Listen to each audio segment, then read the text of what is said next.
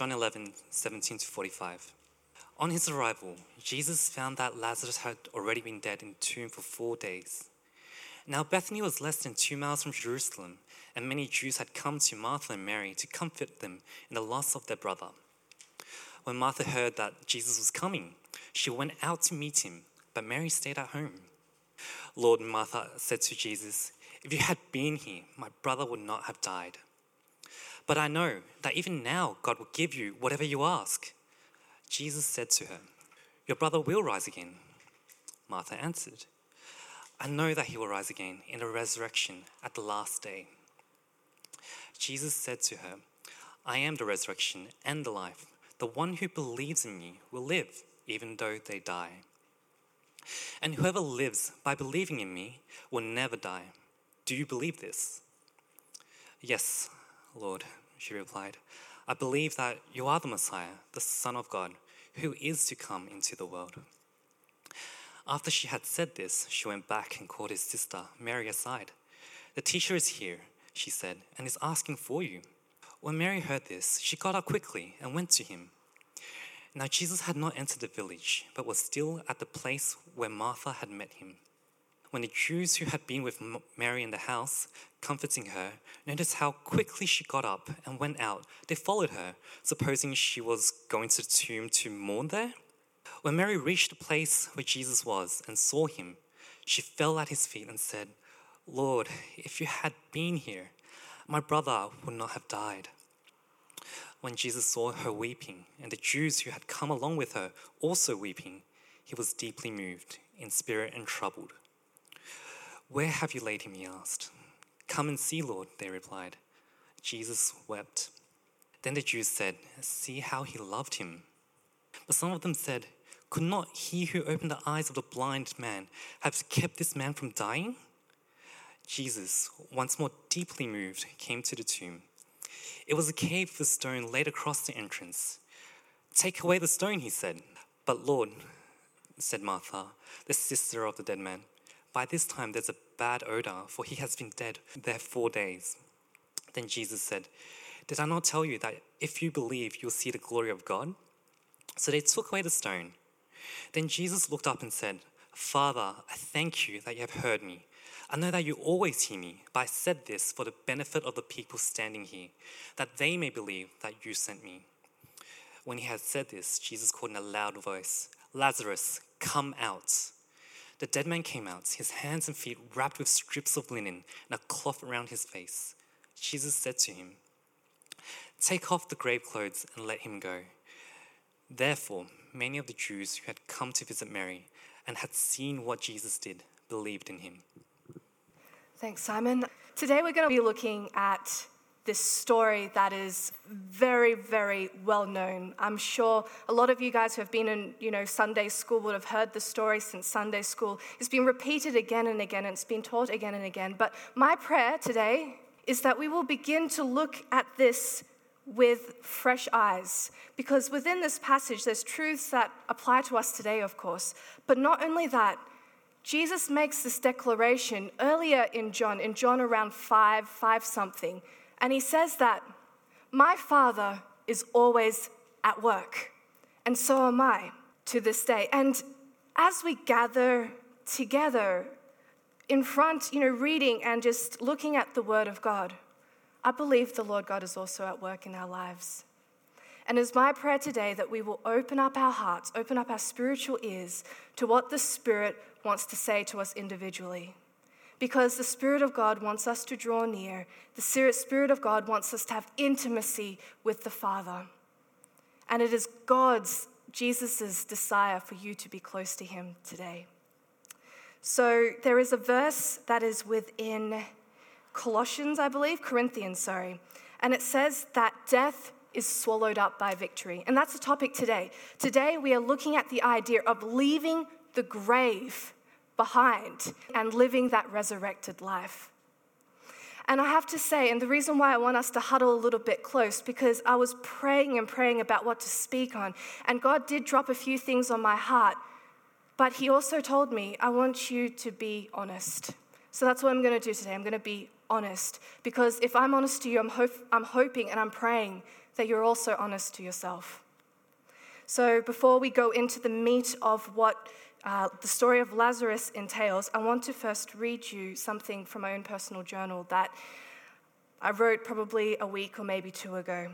It's just a little bit of a window into what's been happening in my heart. Lord, my emptiness and distance prevails.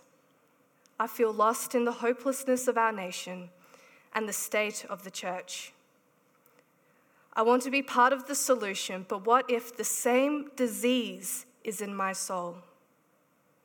My mind knows better, but my spirit is caught up with society. I want to rise above this, Lord. I want nothing more than to see you glorified. But what if I'm not glorifying you in the simple decisions? In the eyes of others, you can't fault me, but I know the void that's within my soul. Help me to come back into your embrace. Help me to grow and to be a healthy tree. Right now I'm planted, still strong, my roots go deep, but my leaves have withered with time. The wind has beat against me. Help me to separate tradition from what is real. I want your truth, Lord. Your ways, your word says, I am the resurrection and the life. In you and only you can you resurrect my soul. Only in you I can find life abundantly. Only in you can I find cool water for my thirsty, empty soul, a longing only you can satisfy.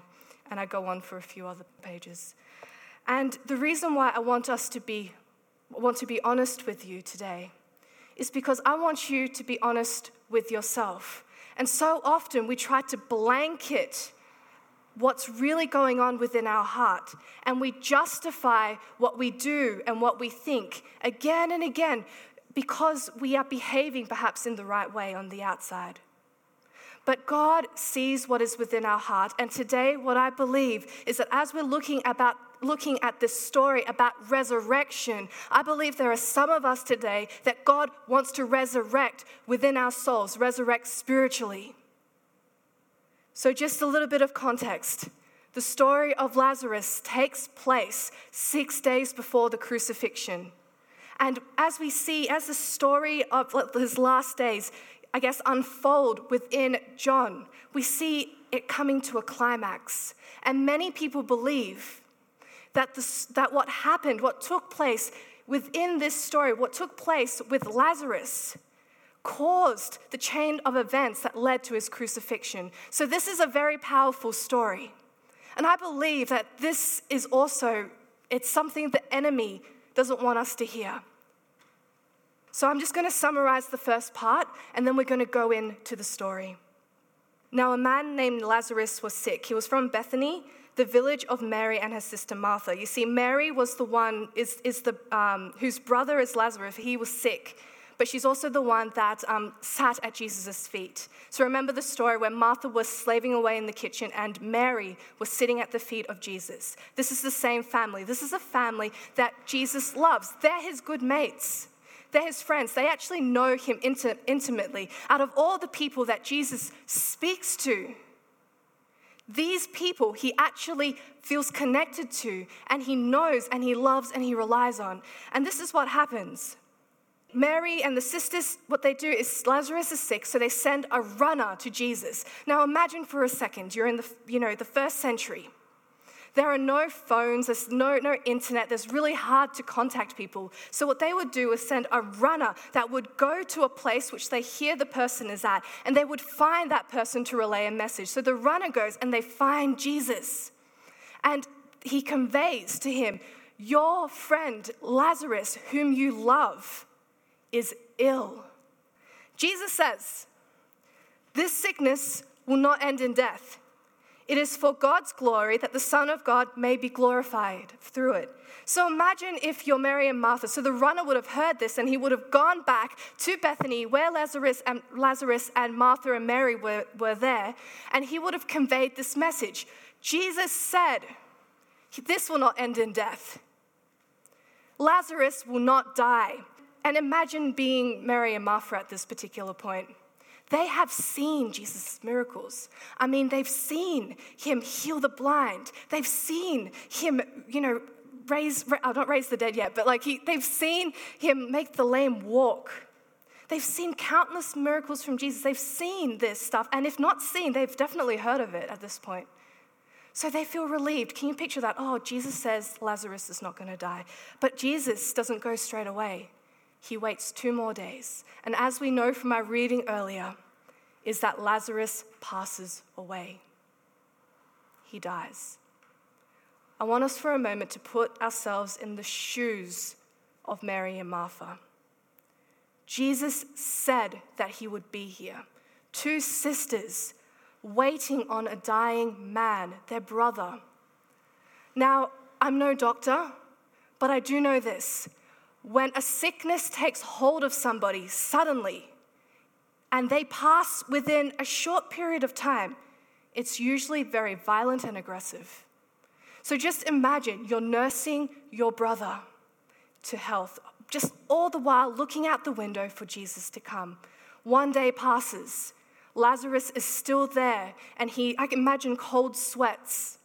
I imagine fevers. I imagine vomiting. We don't know what sickness he had, but imagine the feeling that would be in the women's heart. Lord, help me. Lord, when are you coming? Lord, save my brother. Lord, please don't leave us here. But yet Jesus doesn't come. And let's have a look at what happens, and we'll start at verse 17. On arrival, Jesus found that Lazarus had been in the tomb for four days. Many Jews have come to Mary and Martha and Mary to comfort them in their loss of their brother. When Martha heard that Jesus was coming, she went out to meet him, but Mary stayed at home. Please take note of this in the previous story, in the previous like few chapters, well, previously, Mary and Martha, you know their story. Mary is the one who does the right thing. Mary is the one who sits at the feet of Jesus, and this picture that is painted is that Martha is slaving away in the kitchen.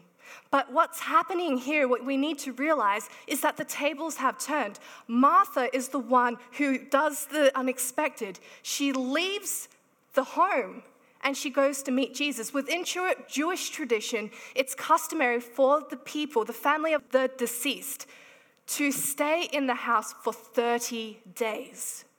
But yet, in her desperation, Martha heard that Jesus was coming. In fact, later on it says that Jesus hasn't even entered the village yet, but she hears it and she runs out to meet him. But Mary stayed at home. Lord, verse 21, Martha said to Jesus, If you had been here, my brother would not have died. In other words, she's saying, Jesus, you are late. Jesus, where were you those four days, those days in which our brother was vomiting? Where were you when we needed you? You're late. Didn't we send a runner like, you know, four days ago? And this is something that God has been speaking to me about is that Jesus has an uncanny way of defying our expectations. He knows the end outcome. And I can just picture the prayers that went in to Jesus coming. But yet, Jesus doesn't meet their expectations. He comes four days late. And I believe that there are several reasons why. Number one, there's a special encounter that needs to happen with Martha. And number two is to reveal his power. Three days, the soul is considered deceased. The soul that is, they believed that the soul would wander around, hover around the body, Jewish superstition. But Jesus comes after the fourth day.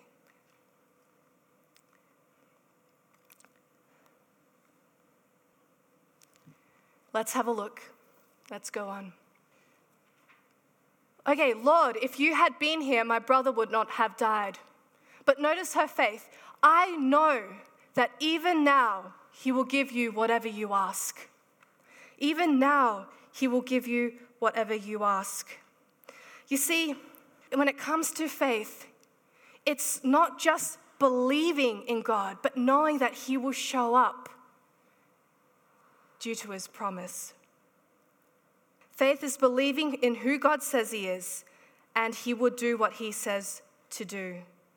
But also, it's important to understand that faith is also believing in God when He doesn't meet our expectations, when He doesn't do what we expect Him to do.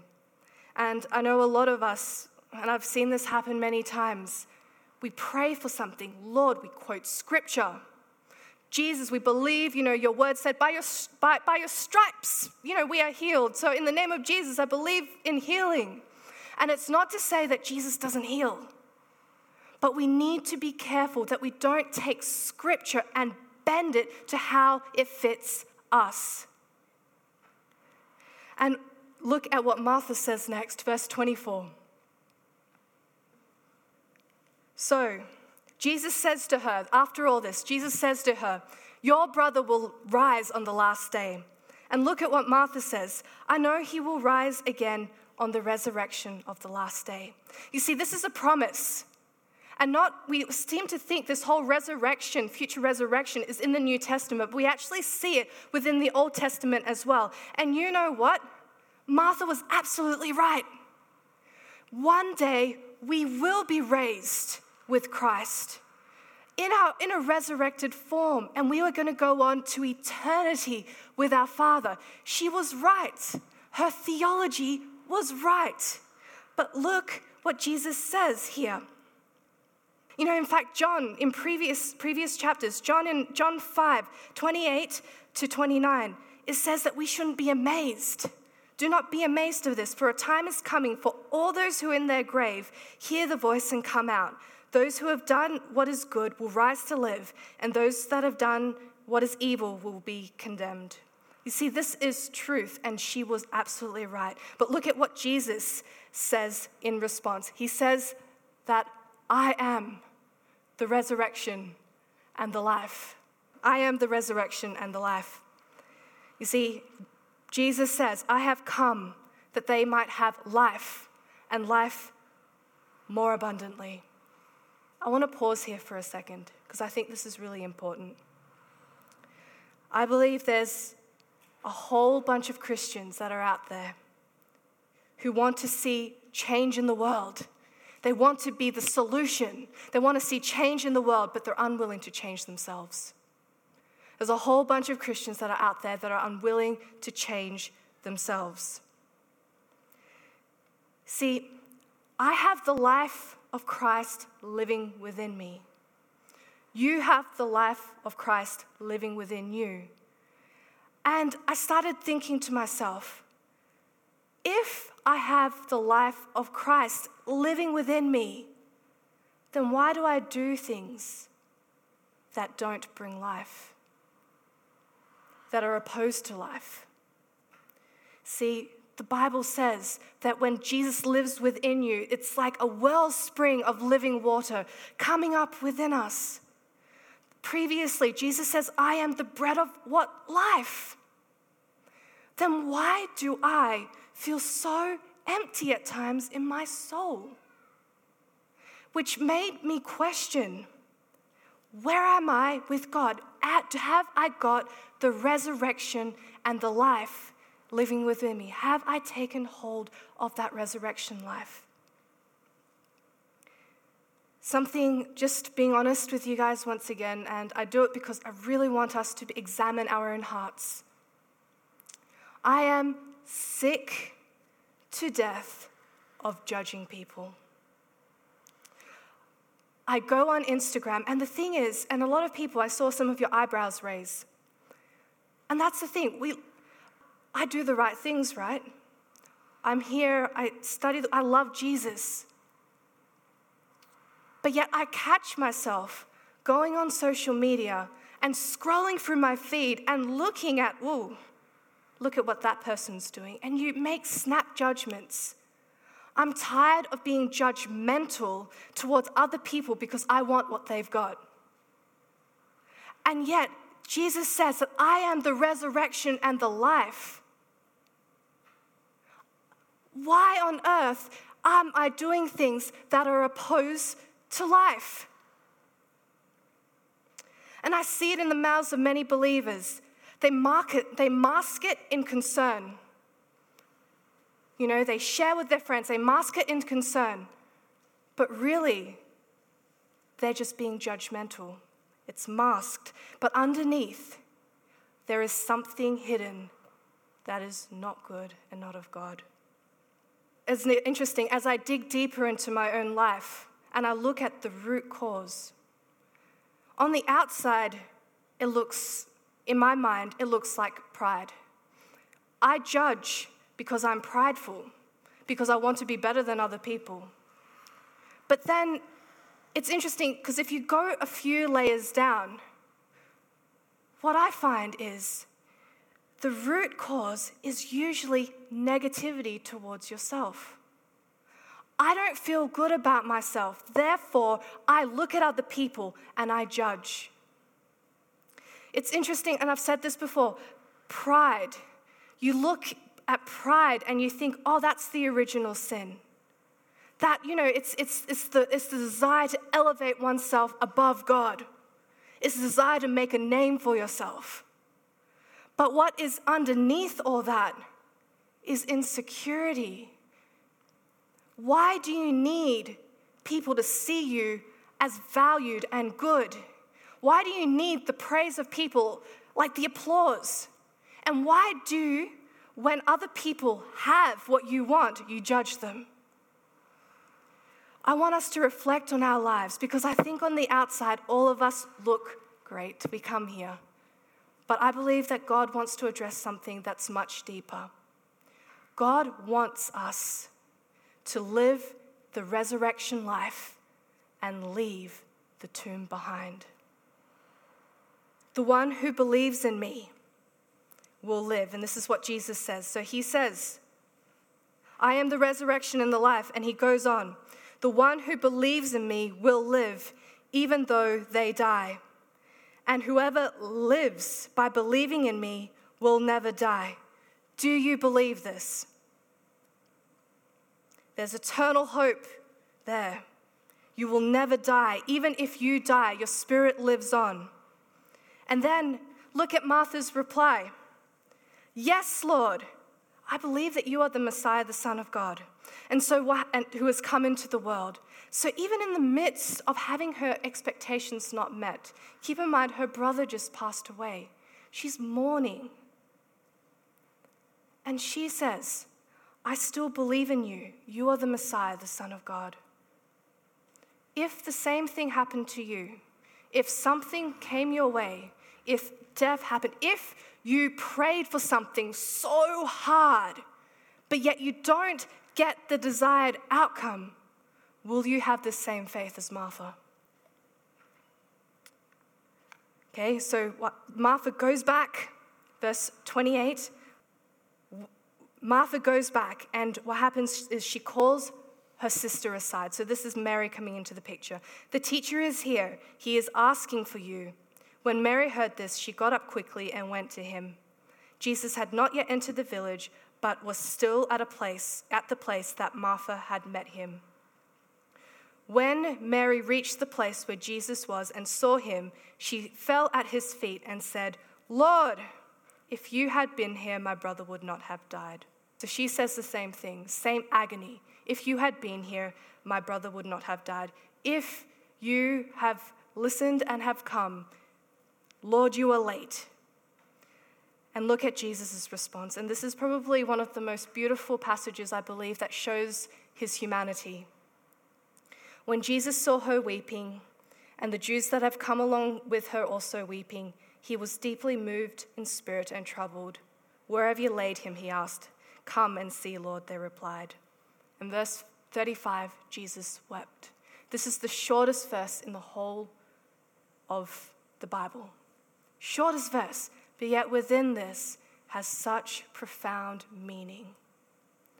Jesus knew what was about to happen. He knew that in a moment's time, that Lazarus was going to rise again. He knew about the future hope of his second coming and that we would all be together with him in peace and harmony, in love. He knew all that stuff was going to happen. But yet, Jesus wept, he cried, he wailed with the people. Do you know why? Because in this world, it's full of pain and loss, regret, depression, devastation. He wept because knowing the end story doesn't mean that you can't be sad at the bad parts.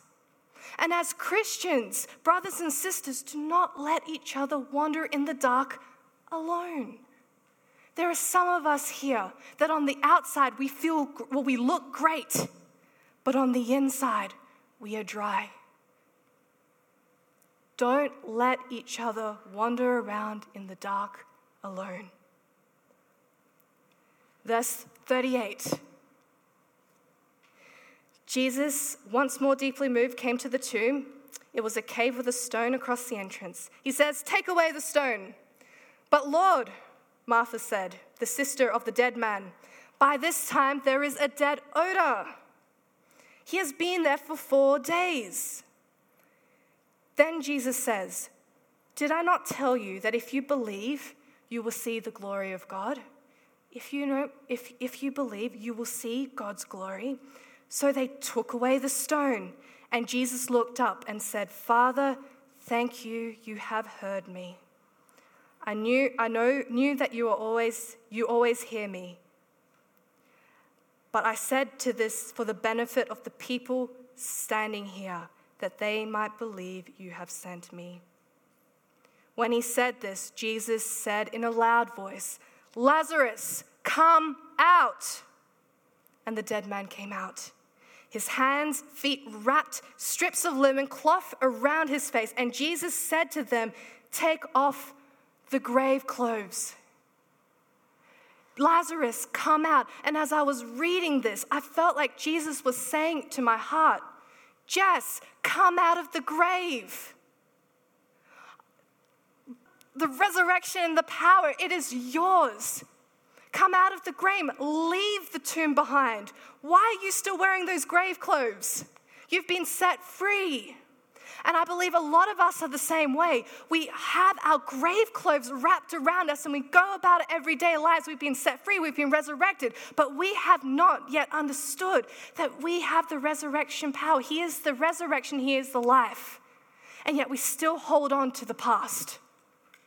You see, the Bible says very clearly in Romans the wages of sin is what? Death. But the gift of God is eternal life through Jesus Christ our Lord. The wages of sin is death.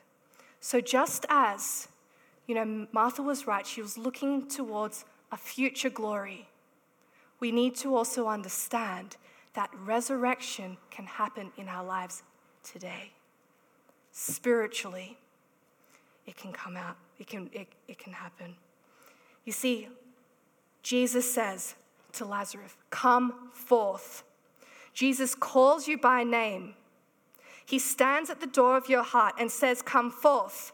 Leave your dead past behind you. Leave your hurts, leave your sorrows, leave your disappointments, leave your doubts, leave your fears, leave your regrets, leave your sins that so easily entangle you.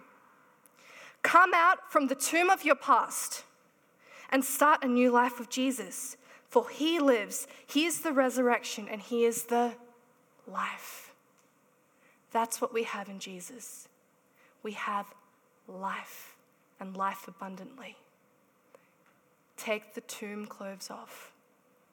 Examine your heart. And like we, I hear it, and this is not a problem because it's truth, but I find that within the churches, and not just our church, but previous churches that I've been to, there's a lot of talk about forgiveness.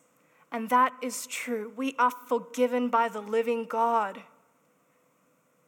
But we never talk about repentance. God forgives us, He'll forgive us in a second. But we, He can't forgive what we conceal from Him. So I encourage you today what areas of your life you need to bring up towards God? Have we adopted this bumper sticker Christianity where we post up maybe memes of our Christian faith or like Christian things that have a single verse that have a little bit of an explanation and think, yeah, I've done a good job. I've done my devotions for today. Have we come before the Lord and have we brought our hearts before Him? And lastly, as we close up, and I am running above time, but I want to see, open up your Bibles. I want us to have a look at the scripture.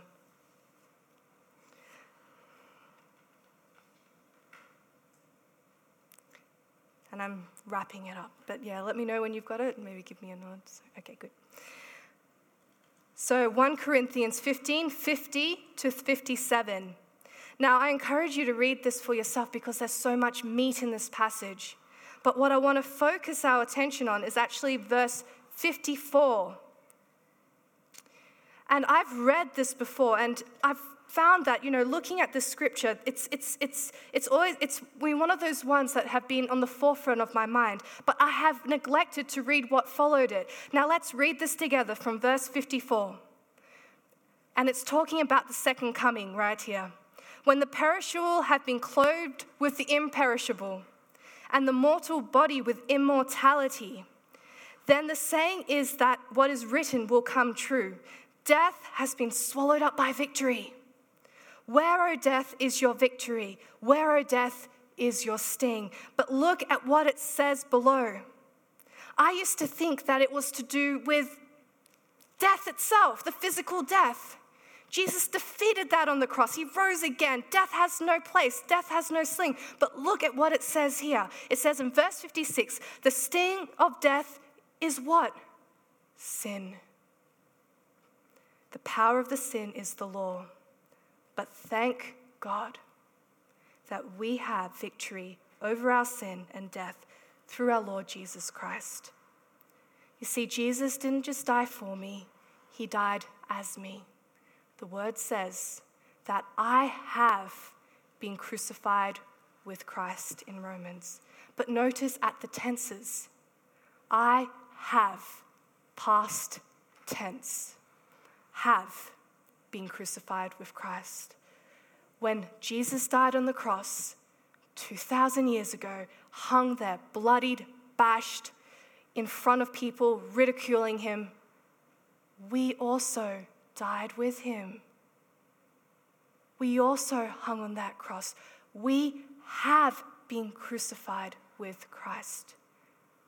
If we have been crucified with Christ, then what are we doing now? What are we doing now? Judging people. What are we doing now? Speaking things that shouldn't, you know, that, that tear people down. What are we now thinking things about other people? And this is just one example that God has been speaking to me about. But for you, it might be something totally different. If we are in Christ, it says that He is the resurrection and the life. If we are in Him, then why are we doing all these things? And if I am neck deep in these thoughts, in this emptiness, then I have to question myself Am I really in Christ? Jesus is life, and in him we have life to the full. It's not enough to make a commitment to Christ two years ago, 25 years ago. Jesus wants that resurrection power to be happening in our lives today. It's not just about the future. We know where we're going, but I'm more concerned about what's happening in our lives as we speak. What part of yourself needs to come to life? Because I believe God plucked you out of eternity, positioned you in this certain place and time, given you special gifts, talents for a purpose of serving this generation. And I look outside and I am brokenhearted by what I see. I see bushfires. I, you know, there's epidemics happen out there. I see the loneliness and I also see the anger that people have towards Christians. And I think to myself, where is the church in all this? Where is the people of God?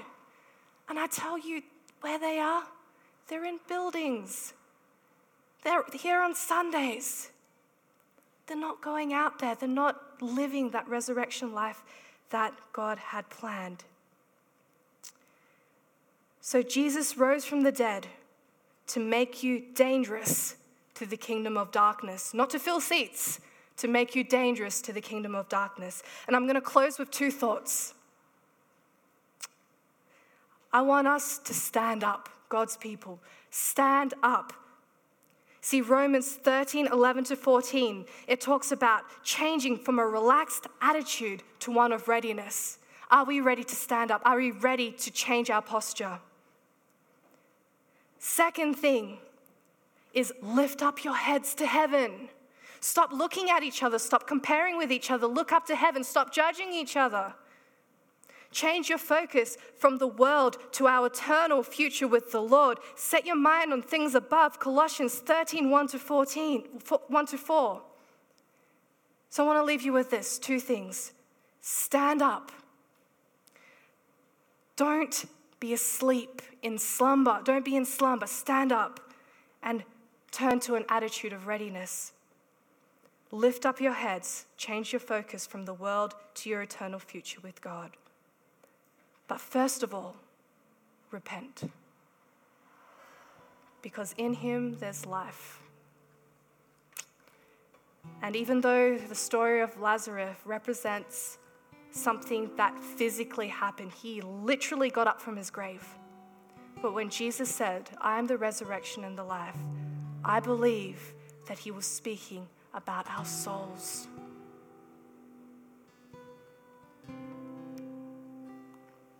I'll pray.